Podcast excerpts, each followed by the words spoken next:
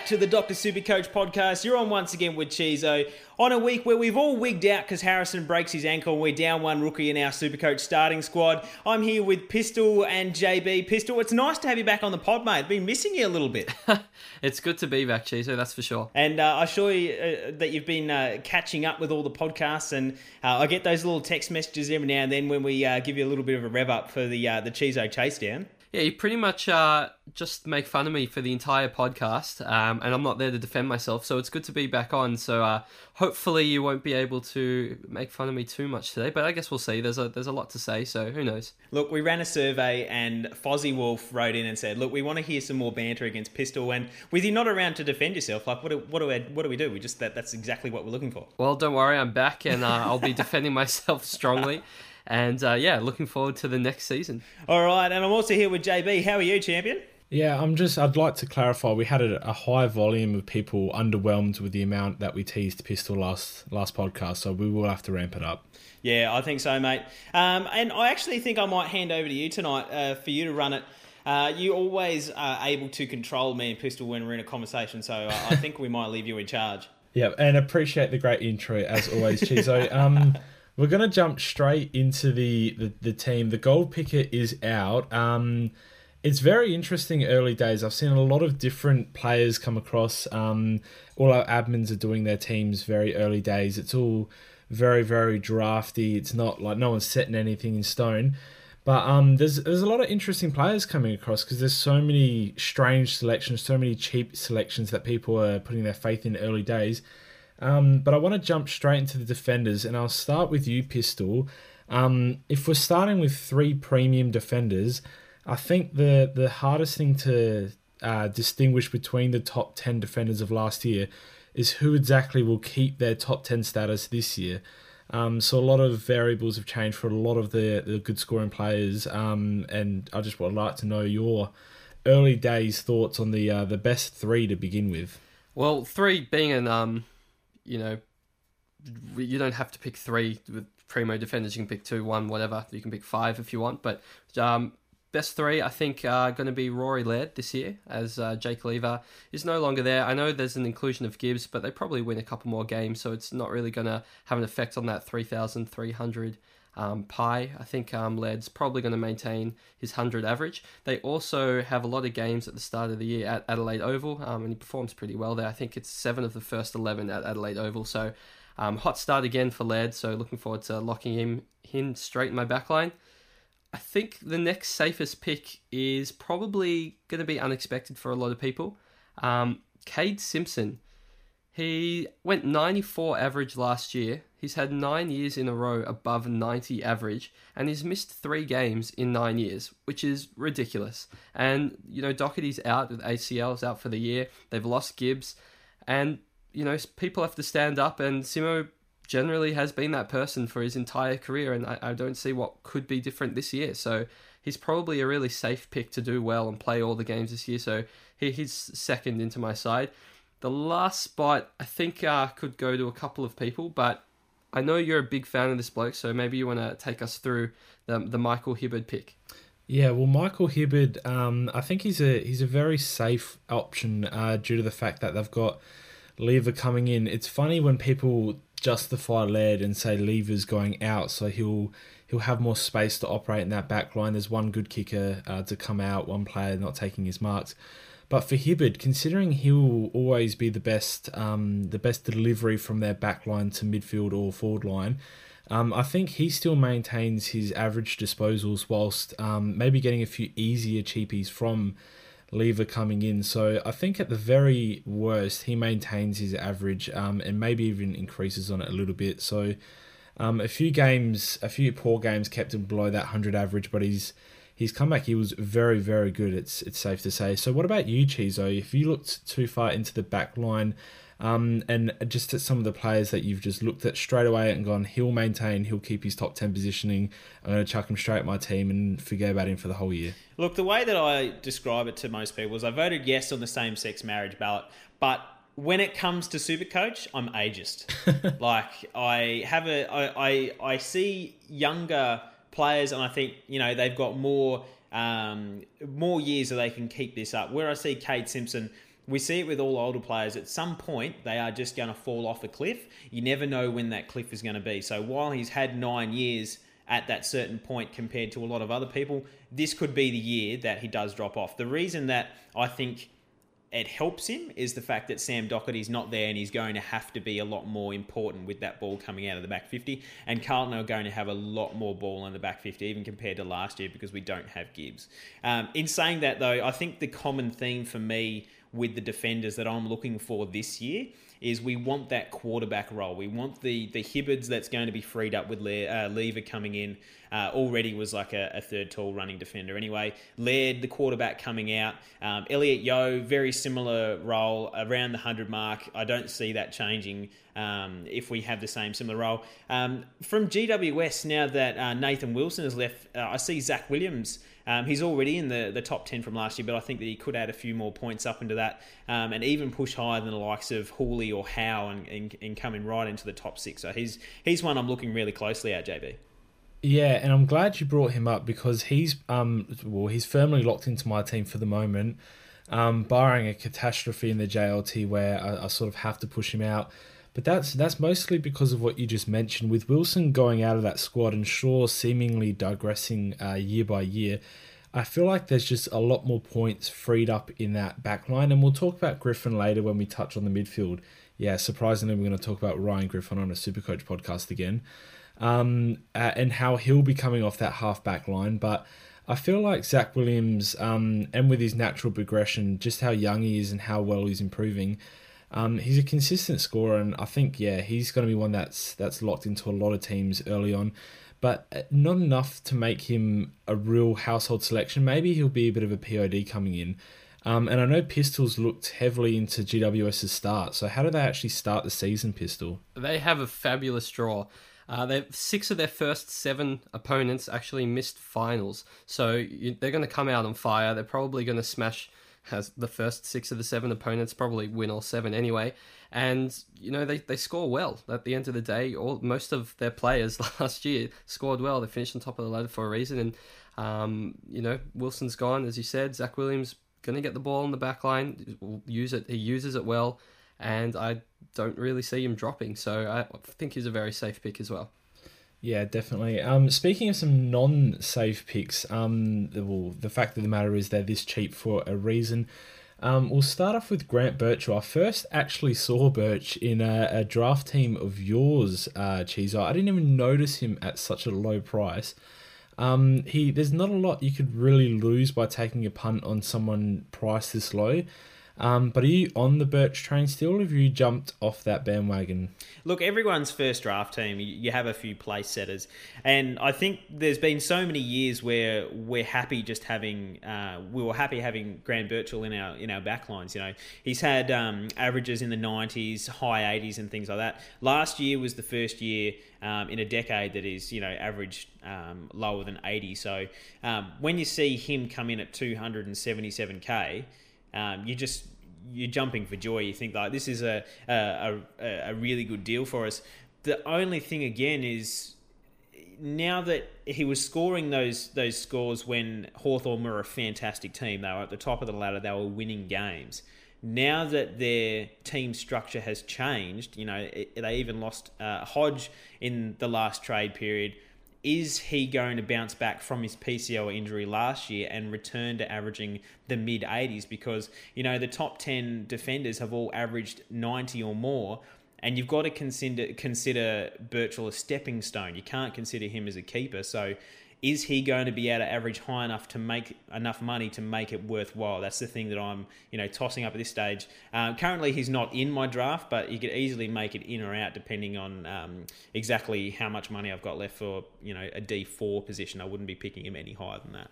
Yeah, and he's priced 100k over players like Cofield, who um, I'm not exactly sure on the pronunciation. I'm pretty sure that's right. Um, where he's priced 100k over those sorts of players where if they can go even similar to his output they'll just make so much more cash um, I know Pete uh, Pistol's a little bit more enthusiastic about Birchall. Um, I mean, he suffered two injuries last season that may have affected his scores. Um, is he locked into your side, Pistol?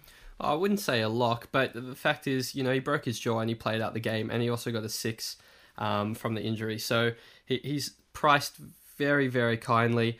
Um, as you said, there's there's no Gibbo, there's no Hodge. Someone has to you know lead the back line, and I think it could be Birchwood. probably the most experienced player down there, and I think the ball will be in you know Hawthorn's backline quite a bit next year. So, as you said, if he gets to the 80s, it's not the end of the world. It will be a bit of a problem if there is a lot of backline rookies to choose from. Um, I would definitely choose a rookie, a playing rookie, over him.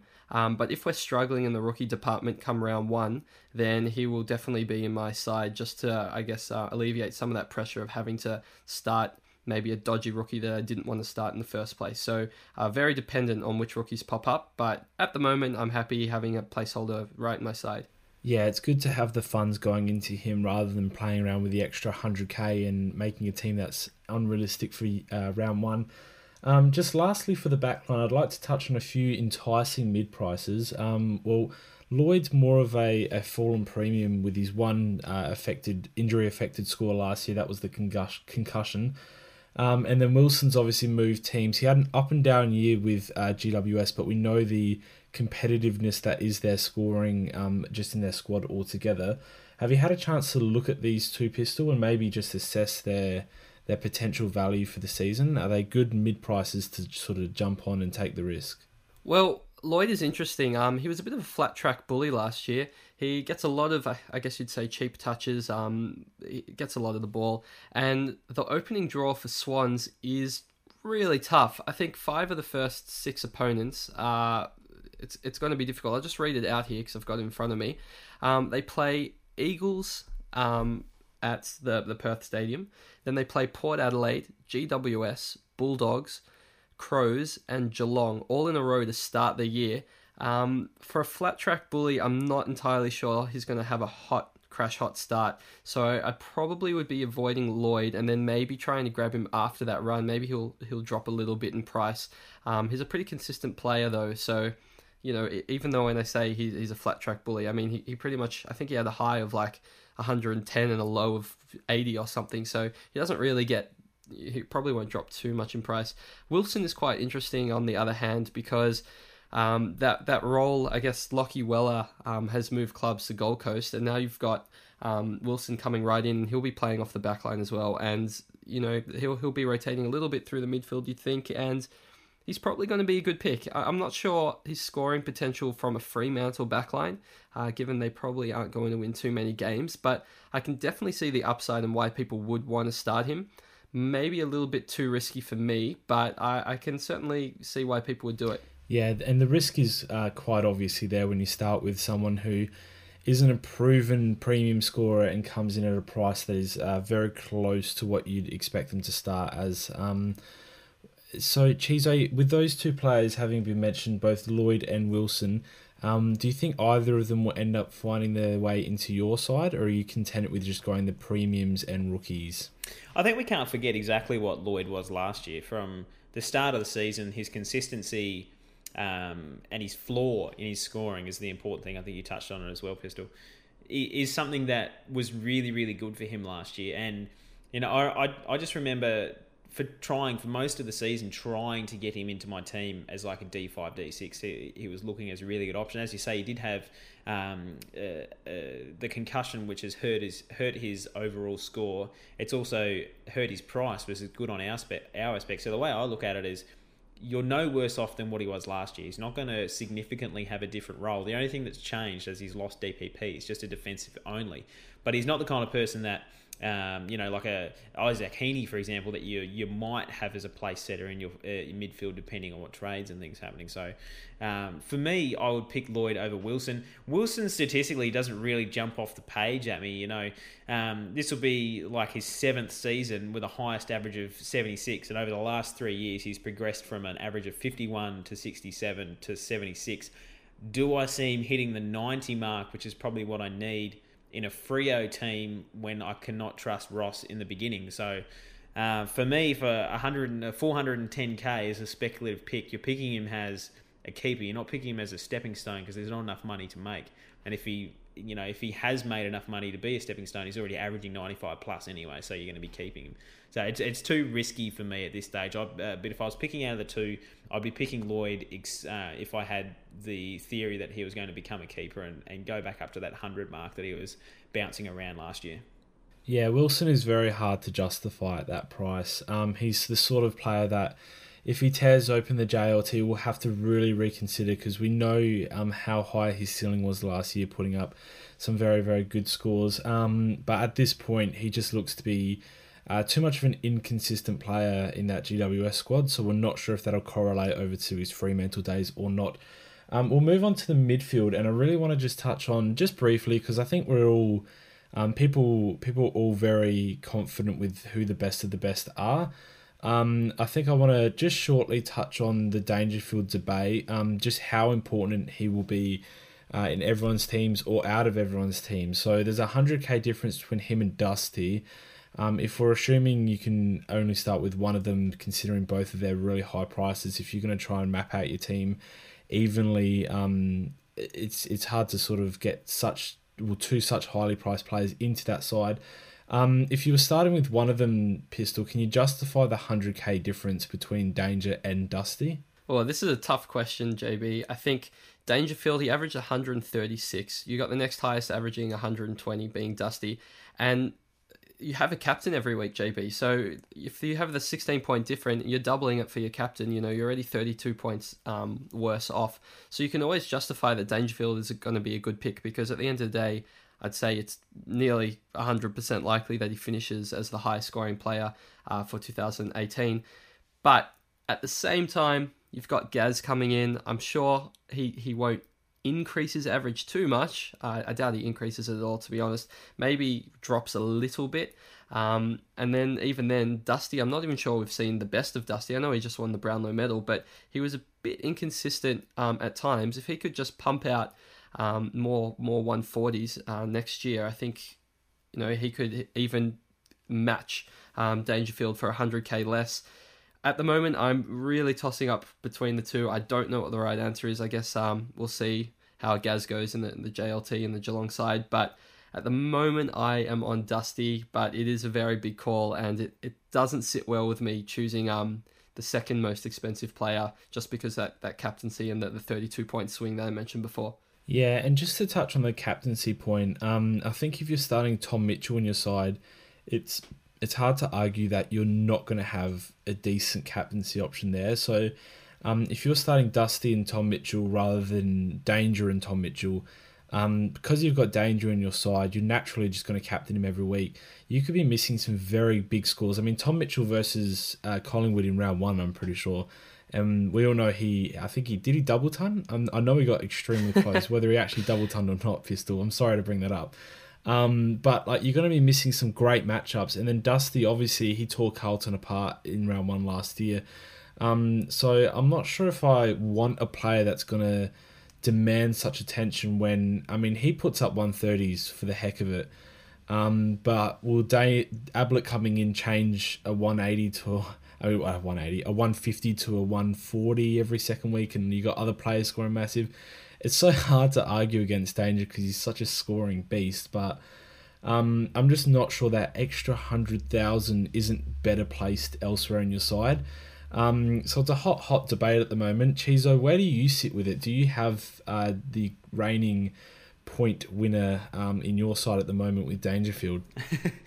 Look, I'll just state a few things that are not my opinions, they're just facts. You've got Dangerfield is clearly the best super coach scorer. There is daylight between first and second in Dusty. And even then, you've yep. got Dusty and Titch on any given day can score better than the other. Danger missed one game. Dusty didn't miss any. How many points do you think difference was between Danger and Dusty because he missed that game? Have a guess. No, probably 120. At the end of the season, Dangerfield, after missing a game, still scored 240 points more in total than Dusty did. Yes, we're talking about the extra 100k, but he's priced 750k for a reason because he scores bananas. And if you, we all know what it feels like when you don't have dust, uh, you don't have danger, and you're versing someone that's got him as captaincy, and you know you've you've gone with Tom Mitchell on the Friday, and he only put on like 120, and you just got to take it. And the whole weekend, knowing that Danger's coming on Sunday, you're just stressing bullets because you know he's going to put up 150, 160, 170, and he does it easy. Last year, we saw Danger have fun with the competition because he was so good. You know what I mean? Like, I, there were games where Danger got to pretend he was hurt so he could play in a different position just because he got bored. like, the, the the dude's the dude's a freak, and if you don't start him this year, this year, you're going to be regretting it. The only issue is that price tag. If everyone sees that price tag and says that, like, that's seven seven point five percent of my entire salary cap, and I've still got 20, 29 other people to, to choose. That's the thing. The problem is if you don't take dust, uh, you don't take danger. All right, they both start with D. Um, if you don't take danger, come round one, I guarantee you're going to be regretting it because if he's, you know, Dusty's just come off the best personal year in AFL history, winning every award that's possible, and Danger is still living the dream, trying to get that premiership. You think he's going to have a, a worse year than last year? I personally don't think so. I don't. I don't see Dusty coming up with another 15 points out of nowhere. I will be starting Danger because I think he's still going to be hungry, and I can't see him going any worse than 135. Such a compelling argument, and now I'm I'm really rushing to get Dusty out and Danger into my side.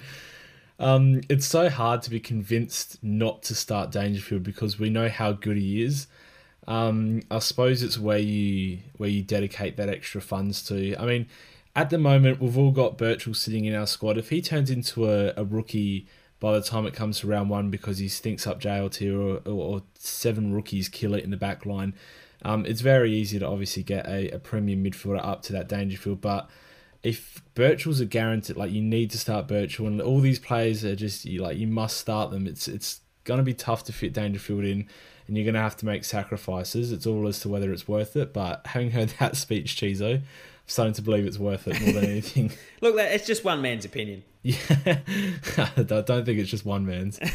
um, so we've covered the two main guns. Um, I did touch on Titch. I think personally, you've got to lock him in just due to his sheer consistency, and there's no reason for him to digress at all this year. Um, who else are we sort of looking at? I see Fyfe and Cripps in a lot of teams. Same with uh, Kelly. I think we all expect them to uh, be a better version of themselves this coming year for whatever reason. Um, are there any sort of left field options? I know Pistol, you're looking to your um, your supportive club for your left field option. I haven't seen Pendles in many sides. Um, so what are your thoughts on him? I should just say after Chizo's uh, speech, I'm probably going to have to remove Pendlebury and put in Dangerfield. um, that was very convincing. Um, very. I did, yeah, I should say I did get um, the captaincy thing wrong. It, it, you don't double the, the captaincy off. I hate when people do that, and I did it myself. Um, only the 16 points difference. It was bugging me the whole time. Um, but Dangerfield, I think, is going to have to come into my side. That was a very, very compelling argument, Chizo. So well done. Um, back onto the Pendlebury uh, front. Look, this man had an injury affected season he doesn't usually have injury affected seasons. It's it's an anomaly. I mean, in the last nine seasons or so, um, his lowest score was 110 back in 2010, and besides that, his lowest has been 116, and he's had uh, what is it, four years above 124. Um, so he went from 118 the year before, uh, went to 106 last year, and Collingwood wasn't very good last year, obviously, but we have a very easy draw now. Um, I think it's ranked the, the second easiest in the whole AFL. Hopefully, we can win a couple more games, but if not, I still expect Pendlebury to, to bounce back. And worst case scenario, uh, he can't he can't drop further than 106. Surely, um, his role isn't going to change. Nothing besides the game plan is going to change, and I think it's going to be uh, possession heavy. And when it's possession heavy, you generally try and get it to your, your good users of the footy um, to to penetrate inside the 50. And I think he's going to go back to above the 110 ways. I'm quite confident. And at 586, that's pretty much the cheapest that you, you have been able to start with Pendlebury um, in a decade. Yeah, no doubt. And um, just touching on those three I mentioned earlier, Kelly, Cripps, and Fyfe, are you as confident as uh, what most people seem to be on those players being very, very good valued midfielders for the next season? Back to Pendlebury. No, I, I, could talk about Pendlebury all day, to be honest with you. But no, Fyfe averaged uh, like 120 or so after the bye. Um, he was carrying a bit of an injury at the beginning of the year, so I think he kind of picks himself. Um, just just great value there. Cripps without Gibbs, I think everyone's expecting him to come home hard. He is also undervalued um, because of that injury late in the season, and we've seen what he can do. He, when he when he sees the ball, he becomes a madman. Pretty much just goes and gets it. You can't really stop an inside um, midfielder like him, so he's not really taggable and I can definitely see him going 110 plus, and he's just way cheaper than the other primo midfielders. So you can save an extra 50 to 100k depending on who you're you're getting um, out for Cripps. So I think he's certainly a good pick to start the season. And Kelly is probably, in my eyes, the riskiest pick of the bunch. He increased his average in one year by 27. A lot of the time when that happens, they don't increase again by a large amount. Um, but with that early uh, GWS nice draw that we talked about before, I think he'll probably get a hot start. The confidence in the boys will be up and running, and that they'll win as many games as last year. And I think he's he's probably going to at least average the same as last year. But I can definitely see why people would be too scared to start him. Yeah, and he's one of those perfect storms of inside and outside midfielder where they can go and get it themselves, but they're so silky on the outside. I reckon he's picked himself in in my team purely because of the love I get just watching him play. Like he's he's a once in a generation type player where he's just he's so I'm going to use this um, aesthetically pleasing to watch play football. So um, just just that itself picks like I don't like watching Tom Mitchell rack up 50 handballs and you know just sit on the bottom of the pack. Kelly is actually enjoyable to watch and just for that alone he picks himself in my side. Um, so, Chizo, I'll get you started on a player that um, is of your supportive club, and that's Zach Merrett. Um, I don't see him picked in many sides, but I'm sure you're as confident as I am that he's going to have another big year. Is he going slightly under the radar to start off? I think he's not getting as much love as what you'd expect. We saw this a couple years ago when um, he was a, a, forward line eligible player and he had a very low ownership, and we all kind of said to ourselves, you know, Zeret could have a really big year here, but we just didn't have the uh, you know the cojones to pick him in our sides because it was such a big chunk of money in our forward line. I think he's proven enough that he knows how to rack the ball up his disposal efficiency tends to, to let him down a little bit. That's um, something similar that we see with a lot of guys, like a, a, Titch, for example. Titch makes up with it because he gets 50 disposals a game. Zeret's very, uh, very commonly gets in a, you know 30 plus. So same with um, someone like Matt Crouch, who I'm not seeing much love for either. Your boy Pistol, even though he went 127 over the last eight weeks or something ridiculous like that. So I, I I've posed this at the end of the year. Was 2017 the last year we pick? You know, the Gary Abletts and you know, the Pendleburys and things like that, is the new brigade something that we can invest our money in? You know what I mean? Like last year we saw Oliver and Kelly absolutely um, go ridiculous. Are we going to see someone again like that? Do we see extra steps from, um, you know, a Merrett or um, a, again, you know, a Matty Crouch, someone like that? We we saw Treloar drop off tremendously. Does he have a bounce back? There are a lot of these guys that people aren't touching because they didn't hit the heights we thought they would last year. Zeret went 109.2, and we still kind of think that he didn't reach the level that we know he probably can. So, um, Zeret for me is an interesting one. I've got him in my side. I think that's definitely team bias because I love the kid, but I can definitely see him being uh, having a, a, a one fifteen year in the coming years. Like I'm hoping it's this year, for example, but I can see him being a player that can do that. Yeah, the potential just. Uh, I mean, it's obviously there, and you'd you'd have to be someone that does not recognize talent whatsoever to not see it. I mean, just the international series alone, he was just so comfortable and one of the better disposals of the round ball. And I mean, I know it doesn't mean much. He doesn't rack up super coach points for playing that, but he just he's just everywhere that the ball is. He's a typical ball magnet and he's only going to get better. Like he's so young. He's actually currently in my midfield as well. But after you convince me to get Dangerfield, he might be going out. yeah, no, that, that's what I'm saying. Like I think I think this could be the year we saw. Like even with JPK, like are these older guys like can we rely on them anymore? Is this are we going to get burnt again from these older guys? Like I think that's a really really interesting um, thought to have going into our 2018 year. Yeah, and throw Rockliff into that mix as well. Like these players, and Ablett, I guess, like these players that we've chucked in our squads last year because they're so reliable. Um, I mean, Dependably is his nickname. Um, and they just tended to burn us a little bit. But we don't want to overreact and we don't want to overcorrect and just go completely young. So some of these old guys might still have a good couple of years in them. Um, we're going to jump into a little bit more potential mid-price mayhem. We saw it last year with Swallow, O'Meara, um, just about a billion mid-prices that we got to choose from. I'm not seeing many pop up early days. I mean, JLT is usually the main contributor to these um, bandwagons beginning, but there's quite a few players in the midfield that are actually really low priced for what their potential output could be. And I'm talking about the likes of Griffin, Armitage, O'Meara, believe it or not, and um, even the underpriced players such as Coniglio, who only got to get uh, a few games, less than 10 last year, um, but pumped out a 90 average. So, um, just to quickly touch on a uh, pistol, we'll start with you. Um, of those four players, which one grabs your attention the most um, if salary is not really an issue? Oh, well, I mean, if salary is not an issue, then always the most expensive one. what sort of question's that? Well, I mean, who's got the most potential of the four? They've all got different roles. They're all in different teams, and they're all low priced for different reasons. Come on, mate. Look, I really like watching Coniglio play, and I think he's a good player, but I, I don't really see him as someone that's going to go 115 even 110 might be his, his max limit, which doesn't quite put him at that top 10 midfielders mark. Um, I think he's good value and he would be a fine M8, but usually throughout the season, you pick up someone that's either got concussed or has fallen, you know, below like you know low, near low low 400s, and then you're content on having them as an M8.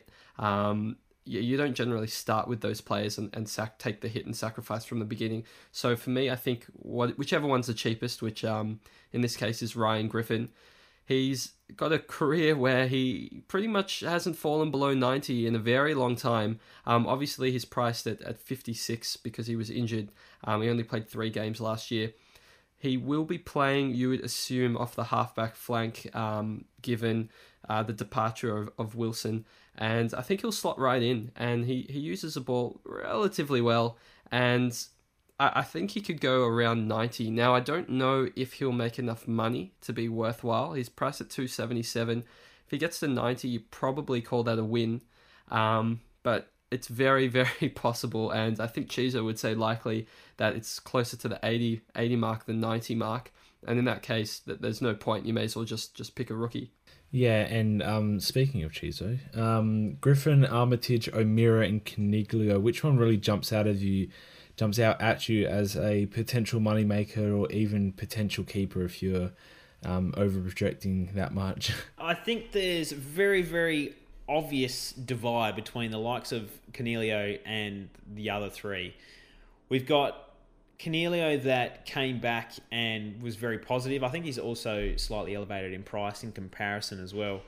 Again, we've got my ageism where we've got uh, Ryan Griffin, older person coming back from an injury, not really something that I'm looking forward to. I'd rather invest my money in um, someone that could potentially go 90 through their you know their natural progression rather than hoping someone stays injury free. I think I'm just I'm sick of picking these guys that are injury prone. Like, I don't have a Harley Bennell. I don't have a Jaeger O'Meara on my side. I, just, I I can't do it. Like it's it. I look at the numbers and I'm thinking to myself, you know, you've got to pick. He's gone 100 before, like, and you can get him for 40 percent. Like that's a really obvious decision. But how many times, you know, fool me once, shame on you. Fool me twice, shame on me. Like how many times can we go to this well and pick these players? Is what I'm thinking. So for that reason.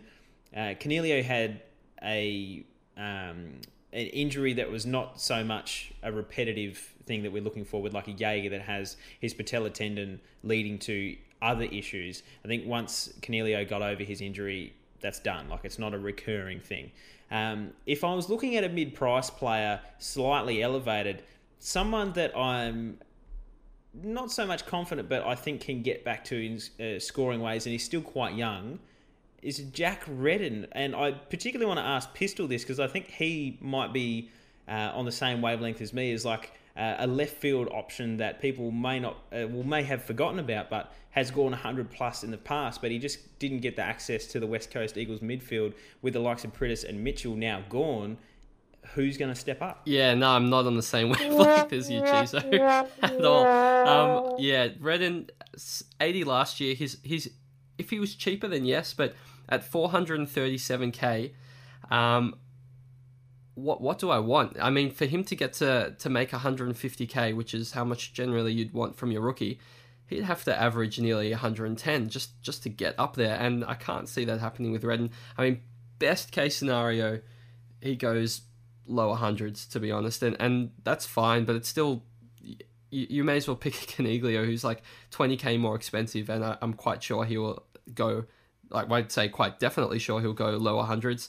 Um, and Redden was probably you'd be reaching to get to that point. So for me, I, I think there's no point. I mean, I, would rather take an Armitage and hope he goes lower hundreds at 311k, um, but I don't see that either. Um, I think he's more likely to, to, to get around the 90 mark. But yeah, Redden's definitely not on my radar. Yeah, I think it's safe to say um, JLT will have to be very, very bloody impressive for one of these guys to make us want to even consider them. It's looking like another premium and rookie selection uh, for most Supercoach users this year. Um, and that's something, I mean, we'll have ample podcast time to talk about the players that are coming out in the JLT um, in the preseason itself. So I'm going to skip over to the forward line. We'll touch on the rucks last, and I think I speak on behalf of everyone that's opened their Supercoach Gold when I say, what the hell is this forward line selection? Um, we've got one player that was able to crank up the the 100 plus average, and that's Sam Menegola with 100.4 as his average. Everyone else is below 100, um, with only 10 players, including Menegola, averaging more than 90. Um, so it's looking very, very difficult to really peg down um, some forward line keepers from the get go. Um, three of those players in that top 10 that average 90 plus are port players with a really awkward buy. Um, another, well, three of them are tall forwards, which I, I know a lot of people tend to avoid. So um, it's very difficult to to really nail down some players where you, you look at it and you go, yep, they're 100% in my team as a premium forward. They're not going to move. Um, so I ask probably the most difficult question I've asked so far, Pistol. Who are your forward line early lock ins that you look at and go, they've definitely got top 10 written all over them? Look, I don't think any of them are locks. As you said, it's incredibly difficult to pick these forwards. Um, for me, I think I'd be leaning towards Toby Greene. I know he's got those anger management issues, but you'd think he'd uh, have a have a big talking to over the off season and, and try and get that under control uh, to the best of his ability. And with that GWS hot start, um, they're going to beat up on the teams, to be honest. And, Toby Greene's going to be heavily involved in that, and I think he'll just get off to an absolute flyer.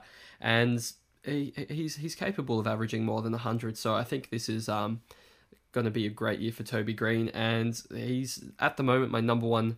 Um, I'd say locked forward, but I, I use that word um, casually.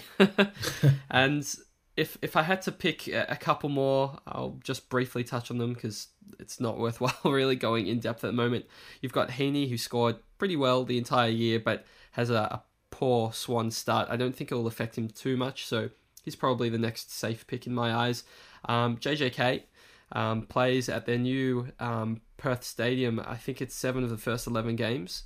Um, so he might get off to a to a hot start, and he's always up in the top forwards anyway. Um, obviously, he got a bit injured last year, um, which may have hampered his scoring down to it down to a 93, um, usually around the 100 mark.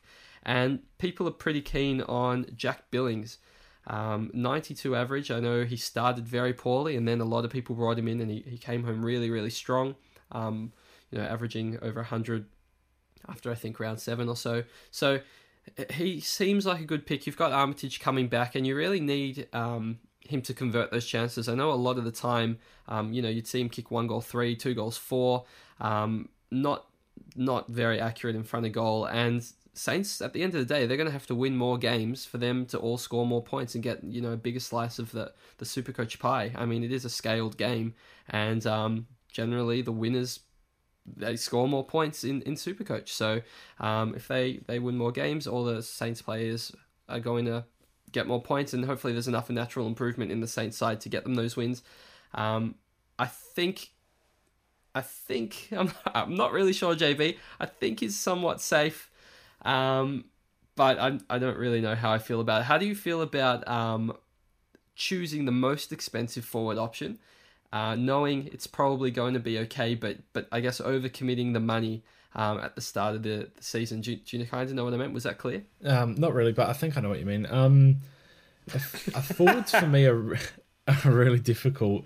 Um, at the moment, my structure is two premium with quotation marks around them forwards in Isaac Heaney and Billings, um, and then four uh, the rookie price players or mid prices we'll talk about a bit later. I think it's made so much more difficult because players like Chad Wingard and Robbie Gray um, are almost unselectable due to the fact that they have that really awkward buy. Um, and then you look at players like Dahlhaus, who would usually lock into our sides before Supercoach even opened, would somehow get in and um, get Dahlhaus into that into that forward line. But he had such an inconsistent and just strange year last year, and it's hard to see Bulldogs getting too much um, more competitive. So I can't really see him improving on his average. Um, I think that's why it's so difficult because these proven players that we can actually half rely on just aren't the same anymore. Um, and then Isaac Heaney's had one good season. Greene's had one good season, or two good seasons now, but doesn't get more than 16 games. Um, and then you've got tall forwards. So it's so difficult to choose. But um, I think Isaac Heaney's probably the safest, in my opinion. Um, and then it's just a free for all and who you think is going to do the best. Um, Chizo, I'm going to go to you for someone like um, Walters, who we all know stormed home last year. I'm not actually sure if you're too keen on him or not, so we're going to get an honest opinion here.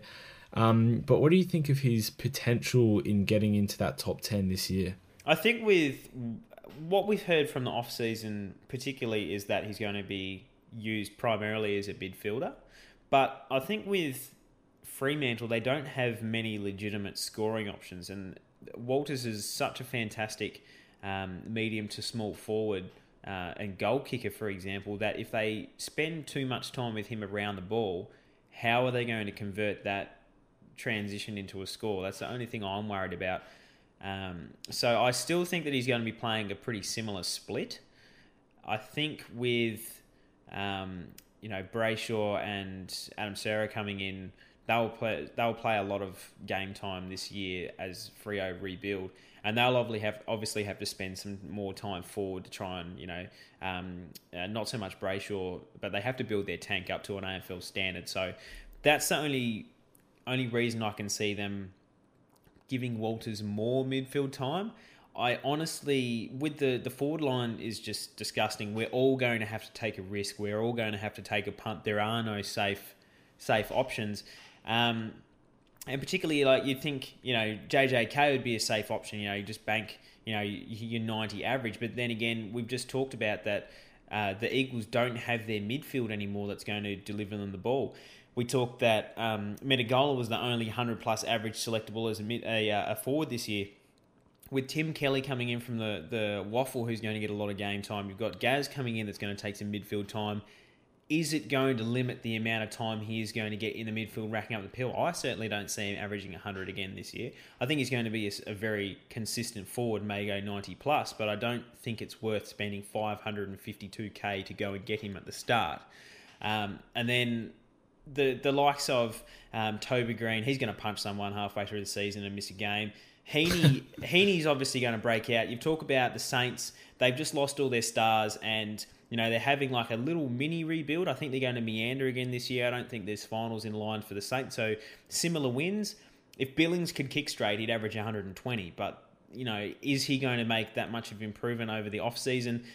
We're going to have to take a risk, and you know, it may be even Dahlhaus, for example, um, that comes out and it proves us all wrong compared to last year, but I honestly don't know where we're going to go at this stage. That's honestly, I don't know what I'm going to do. Yeah, and again, um, this is why we look to some speculative picks to be um, to be completely fair, and that's why I now go to you, Pistol, because you've been a big um, a big promoter of these next two players, and that's Harley Bennell and Allen Christensen. So, do you want to have a chat about these guys? They're very, very lowly priced. So, I'll I'll come to your aid early by saying that they're very, very cheap. Um, but what's the motives? Is it just the the really poor forward line? Like, if these guys were in defense, would you be having similar thoughts about them? Or is it simply the fact that we know these guys have premium scores in them and they're just priced too low to ignore? Yeah, so Chizo kind of answered my question where what I was trying to say, which uh, wasn't very articulate, was is it worthwhile spending the big bucks on the Menegola or, or the Buddy, for example, or even Heaney to extent, thinking or knowing that they're at least going to be dropping in price um, early? So he, he said no. He's like, oh, I'm not sure I'm going to spend the big bucks. Um, in which case, my thought process is, well, if you're not going to spend the big bucks, um, which are the cheapies are you going to get? Because you can't have it both ways. You can't not get the cheapies and not get the uh, the big guns. Um, so turning to the mid prices, which is really risky. It's it's not the best strategy. It worked out okay. Well, I, should say well with Nank and Steele last year, but you don't usually get that lucky. Um, I think flying a lot under the radar. Um, Allen Christensen is actually very young for starters. He hasn't been around forever. He's only 26 years old and he scores really well. I mean, in the last uh, five or so years, he, he's had an average of 80, 92, 90, 86, and last year 70. And people might be saying, well, he's not playing for Geelong anymore, he's playing for Brisbane. In 2015, he played 22 games for Brisbane and he averaged 86. Um, he's only priced at 267,000, which which is very cheap. And you know they they lost Rockliff. There's going to be some midfield rotation. I'm sure there'll be other players, um, top draft picks, and, and you know Mitch Robinson coming back, who's probably going to get a bit more midfield time. But Christensen's capable enough um, to get runs through the midfield. It's going to be heavily dependent on the JLT. If he's playing as a small forward, you can pretty much rule him out straight away. But if he's getting those runs through the midfield, from his 11 games last year, he had three scores below 25. He kept getting injured. So he's so heavily discounted. He, his average from that 70 is not really a fair reflection on him as a player. And he's pretty much actually, surprisingly for some people, good for an 85 plus average. And, you know, 267k, you can't go too wrong as well. I mean, he, he probably will get you that, you know, close to 400k mark. So, you know, 140k increase, which is good enough in my opinion. So um, I'm a big fan of him. I don't know if I've convinced some people or maybe turned some people away. Uh, it's definitely a wait and see with the, the JLT. And Bennell, you can't really say much about Bennell. You know he's he's gone above 100 um, for three years. You know that he can play as the most exciting midfielder you have ever seen in your life. And last year, I think they just wanted to give him some confidence while he was injury free. Just pop him in the team. Maybe say, don't go too hard and injure yourself. Just try and enjoy it a bit. Um, I think we didn't really see the the real Bennell um, at the end of the last year, and this year, hopefully, in the JLT, we see is um, geared up for a big year. Or bad choice of words, but he'll um, have a yeah stints through the midfield and everything, and um, hopefully can just go bang. I mean.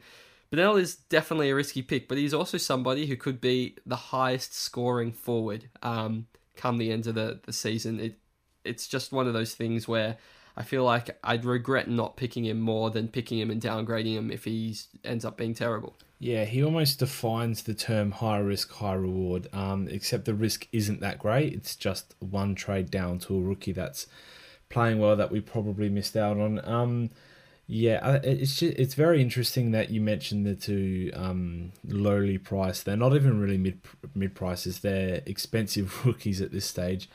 Um, yeah, I, I, find it interesting because I see myself with two of them players already in my squad, um, and it scares me. But there's also a bit of familiarity with having or with seeing those two players, um, and you familiarize them with actually actual good scores, whereas you can't do that with almost any other player in that forward line because they're also raw, um, also awkwardly priced, or it's just a strange, strange, perfect storm of weirdness in that forward line. Um, and there's not many other ways you can explain it. So hopefully there's some big, big rookies that come through for us and um, enable us to make some money while we see those top forward line players emerge. Um, another one that I'll be keeping my eye out for in the JLT, I'm, I'm sure not many people share this sentiment, but if Brandon Archie gets a good run through that West Coast midfield, whilst um, they've obviously had a lot of omissions in the last off season, um, I can see him averaging decently. I think we spoke about him, you and I, Pistol, a couple of seasons ago. Um, he'd come off a good 80 average with Port, um, having not played many games and had the promise of more games being played, um, but just obviously never received them. So I think he's got a bit of potential there, and if he's given that midfield time, um, he's someone that if he lights up the JLT, I wouldn't be shocked if I saw him in a few teams, but at this moment, he's not in my considerations really at all. Um, so we'll jump to the ruck, which is the last thing that we need to touch on here. Um, I think it's it. Well, we should note that we're going to do obviously much more in-depth podcasts um, about specific positions um, and go position by position and price by price bracket. Um, more in the JLT. Um, but now what we've got is we'll go with Ruck. And is there any other combo than Gawn and Nick Chizo? Oh, of course, there's other options. Like if you're you're looking at um, score potential, you've got Kreuzer that had a breakout year and averaged 110 and everyone's locking in Gawn and Nick Nat. Nick Nat coming off an ACL, missed the entire season. From all reports, he's ripping and raring to go, but who has turned up day one of a new season after missing a whole year and, you know, been scoring at 100% their, their maximum potential? You know what I mean? Like, there is going to be some transition between the new Nick Nat getting used to his body and trusting it in a real match scenario as opposed to a training scenario running in circles against you're someone like Max Gawn in the early rounds, you know? So there's definitely other options out there. I think we can immediately rule out a few of them. The the first one that's really teasing teasing us is Brodie Grundy because without Mason Cox in the team, he's a fantastic scorer. With Mason Cox in the team, he's not a fantastic scorer. There's too much of a divide, and you can't pick him going into a season after all reports that Mason, you know, Cox has just signed another three year deal with Collingwood and reportedly going to be sharing the ruckload with Brodie Grundy. You can't confidently pick someone like him, for example. I think um, uh, towards the top of the tree, you got Paddy Ryder and Stef Martin. They're two different kettle of fish again. Patrick Ryder come out and had a fantastic year. And as a, a DPP, he was uh, amazing. But I don't see one on one. If Gawn gets a a a full run at it if he can outscore Paddy Ryder. But the thing we see every year is that it's not the same two rucks, and everybody says it. It's never the same two rucks, rucks um, from one year to another. It's just it never happens. We just again we've just got to try and pick. I think the reason that everyone's jumping on Nick Nat is because there's the perception that he's heavily, heavily discounted. But he's only 466k. Like that's not a super discounted amount. That's still priced at 85 points. So you've got to pick him thinking that he's going to be your, your, your, top two. He's got to be a top three ruck by year's end, total points and average for you to pick him at the start of the year. You've got to have that confidence because he's not a stepping stone where he is. He's only got 15, 20 points um, uh, uh, for his season average, in my opinion, with that little transition where he's going to be scoring a little bit lower because he's getting used to his body. So um, I think the obvious choice for everyone is Max Gawn is going to. Um, we hope he's going to play a full year. We hope he's going to get 22 games in, and if he does, we're going to see a 110 average. That's it's just I think that's just going to happen.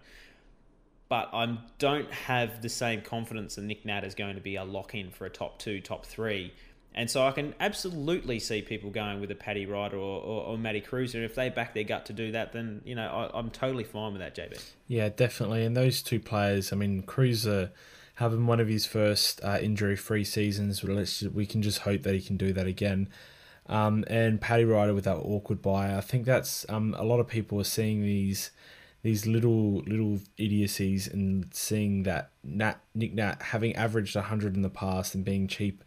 Um, is probably their go-to, and obviously everyone loves Gawn. They all have fond memories of owning him at almost any point in their Supercoach careers, um, and him killing it.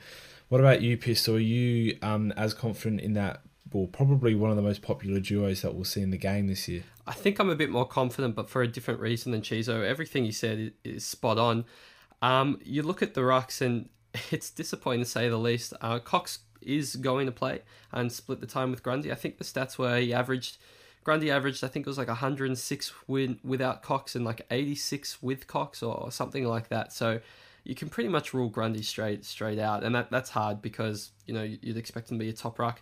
You've got Kreuzer, who are you really going to shell out 600k for a guy that pretty much has spent his entire career broken down? He plays one full year and didn't break down. I don't know if you if it, it's worthwhile taking that risk. And then you've got Paddy Ryder, who I think would be the best option to be honest, but he's got the early buy and it's not a buy round, so you just get a zero, especially because there's not many um, ruck forward um, DPPs available. There doesn't seem to be any good cheap bench cover that you'll know will play the round that Paddy Ryder has a buy. So you, are just copying a donut if you pick Ryder um, at this point in time.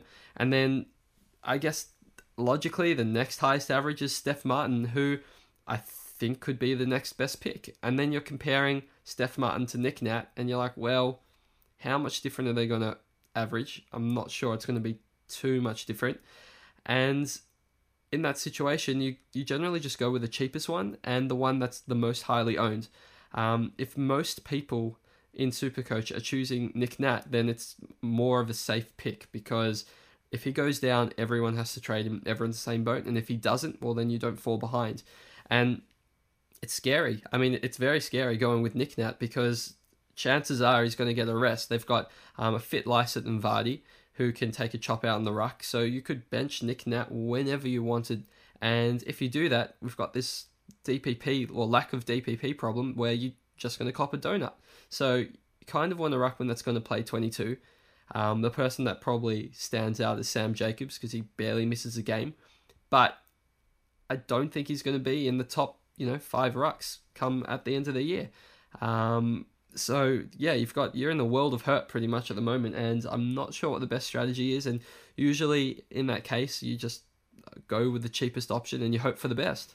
Yeah, and there's no Jarrod Witts to bail us out this year. Um, I think a lot of people were hoping players like Sean Darcy were of that cheaper ilk, but they're also very expensive and around Nick Nat's price. So, yeah, I think we're all in a confusing state when it comes to choosing our ruckman, but when in doubt, go for the safest option. That seems to be the Gawn and Nick Nat combination. And I assume both those players will be nearing at least 50% ownership come round one. So it will be very, very safe um, to sort of select them. And a little bit risky to go outside the lines, but that's where points are made up, and that's how people will find their way um, into the top top thousand, top two thousand early days, is if they take a risk and it pays off. So um, it's it's just very up in the air at the moment. And as you said, we're going to have to wait for the JLT for any sort of clarity on a, a third ruck option um, that isn't spending 140k on someone who might not even play in Tim English. So um, I think there are, it's good. I'm liking the challenges in this year's Super Coach because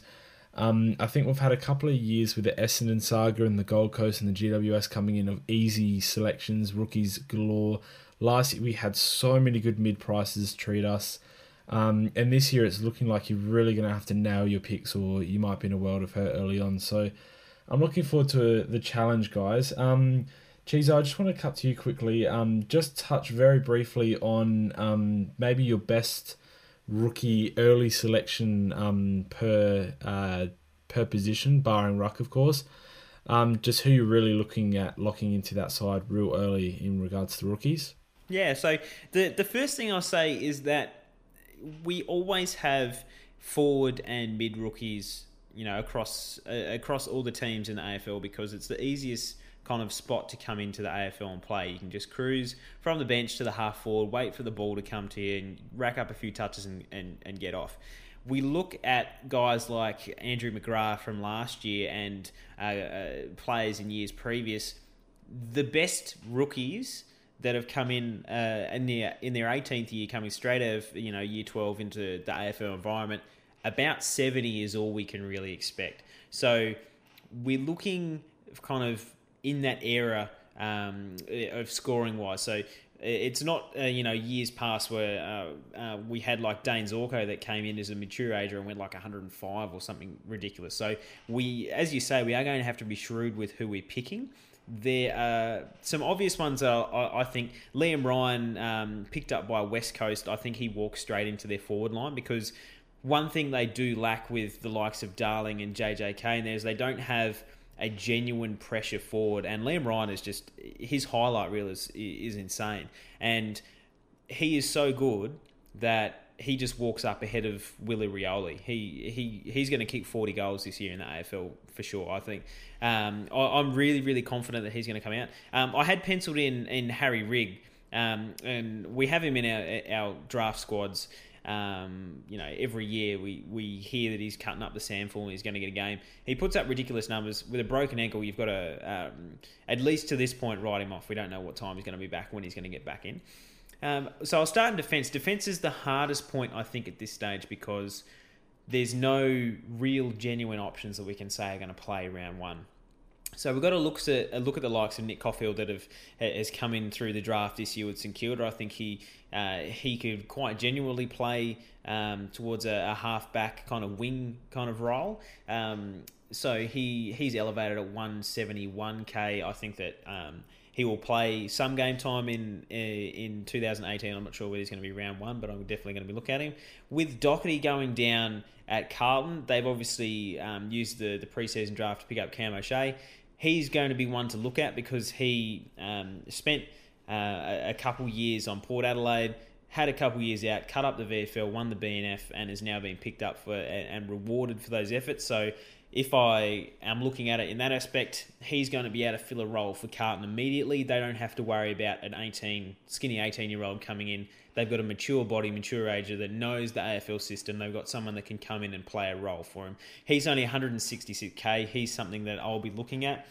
Um, you've got the likes of Connor Ballenden. He's a he's a, a defense for a defense forward for uh, Brisbane coming through the draft. One of their academy prospects, 198 centimeters. He's a, a big body. He's pretty much a direct replacement uh, for Josh Schache. So he is most likely going to see some time in 2018. May not be around one again. We can't tell in in uh, mid December. But he's another one that I think he's got the body type that could just come straight in if they needed him. Um, if we're looking into the midfield, we'll talk about Tim Kelly. Now, Tim Kelly's 118k going to Geelong, picked up at pick 24. West Coast would be absolutely killing themselves that they, they didn't pick him up. He was absolutely amazing in the WAFL last year. He's another uh, Sam Menegola. So just a, a, a, replace the name Sam Menegola 2.0 is coming into Geelong. That's what we're dealing with here. Before um, Menegola injured himself a couple years ago, we all had him in our starting squads, mature ager, racks up the ball, kicks the ball, uh, kicks lots of goals. Um, if we're uh, we've talked about it a few years, uh, we've got a a like for like. So what type of player each um, each player plays like um, through champion data, and Tim Kelly. If you look at the way he plays the game, where he gets his touches, how he attacks the ball, breaks from stoppages, and kicking goals, he actually plays very, very similar to Dusty Martin. So if you can get a, a Dusty Martin for 118k, um, even if he's averaging, you know, uh, we talk about that 70 mark that I mentioned, Tim Kelly could easily easily go 80, 85. And so that that's an absolutely fantastic number. Um, one that I'm interested in in the ruck line is Tim English. Because he's got that DPP, you don't necessarily need him to play. But at 135k, he played last year even with some concussion, you know, an extra preseason putting on some weight, I think he may get some more games for the doggies. Um, and the last one on the forward line, I think Jack Higgins, you know, he's a, an absolute professional. His, uh, I'll just read out his, his, his super coach numbers um, during his junior years. Um, pick 17 last year. In 2016, he averaged 140, 45 point, uh, super coach points in the TAC Cup. 2017, he averaged 141 points in TAC Cup, and in the under 18 championships last year, averaged 151 Supercoach points and ranked number one, as you can imagine, across the competition. He is ridiculously hardworking, and he's a pressure small forward, like midfield, 178 centimetres. He is going to walk into that side round one into a premiership team. He's going to put um, Townsend, Castagna, these kind of guys on notice because he, if they're not careful, he will walk straight in and he's going to very easily make us some money at only 130k JB. And I think um, I could, you know me with the draft and how closely I watch it, I could talk forever on it. But they're they're just some of the names that I'll be looking at um, at the moment that uh, I really think are pushing for round one. Yeah, it's good to know we've got a lot of promising um, prospects. Uh, as the years gone, there's been very, very scarce options, and we've had to go with the likes of Pickett. Um, so it's good to know that there are already names popping up and catching your keen eye. Um, and that'll pretty much wrap us up. As long as Pistol doesn't have any last moments of uh, little gems of advice here. oh, I think um, my Collingwood bias is, is, saying you forgot Sam Murray, but besides that, um, no, Chizo's got Chizo's got the the drafts uh, covered, and I can't wait to listen to his podcast where he'll just be sitting down in front of the microphone talking to himself for about an hour and a half, and then he's like what do you think, Pistol, at the end? And I'll be like, yeah, I think you covered every single thing. Um, so I'm looking forward to that podcast, which will definitely be coming at some stage. Excellent. And it's been great to do this podcast with you guys. Um, I think this is, we can call this a very, very, very brief touching on our first thoughts on Supercoach because there is a lot to discuss that we haven't even gone near yet. Um, so more podcasts will be coming out as per usual in the preseason. Um, as Pistol just touched on, Chizo's going to do a solo podcast um, on the draft, and he's going to kill it as always. that, that, that's just because you two don't want to sit here for three hours while I talk to you guys. No, we'll be sitting there. We'll be there. You just won't. You you won't cut to us at all. No, well that's exactly. I'll just I'll just go from you know pick one to pick seventy six or seventy eight. Just go through all of them. Um, I'll, I'll do the rookie draft as well for you, JB. How about that? I'll pretty much be like, well, welcome everyone. Chizo, how was your day? And then an hour and a half later, we'll be like, all right, good podcast, guys. Oh, while I remember it, we should actually uh, congratulate Pistol for coming fourth in uh, Dream Team. Did he come fourth? Oh.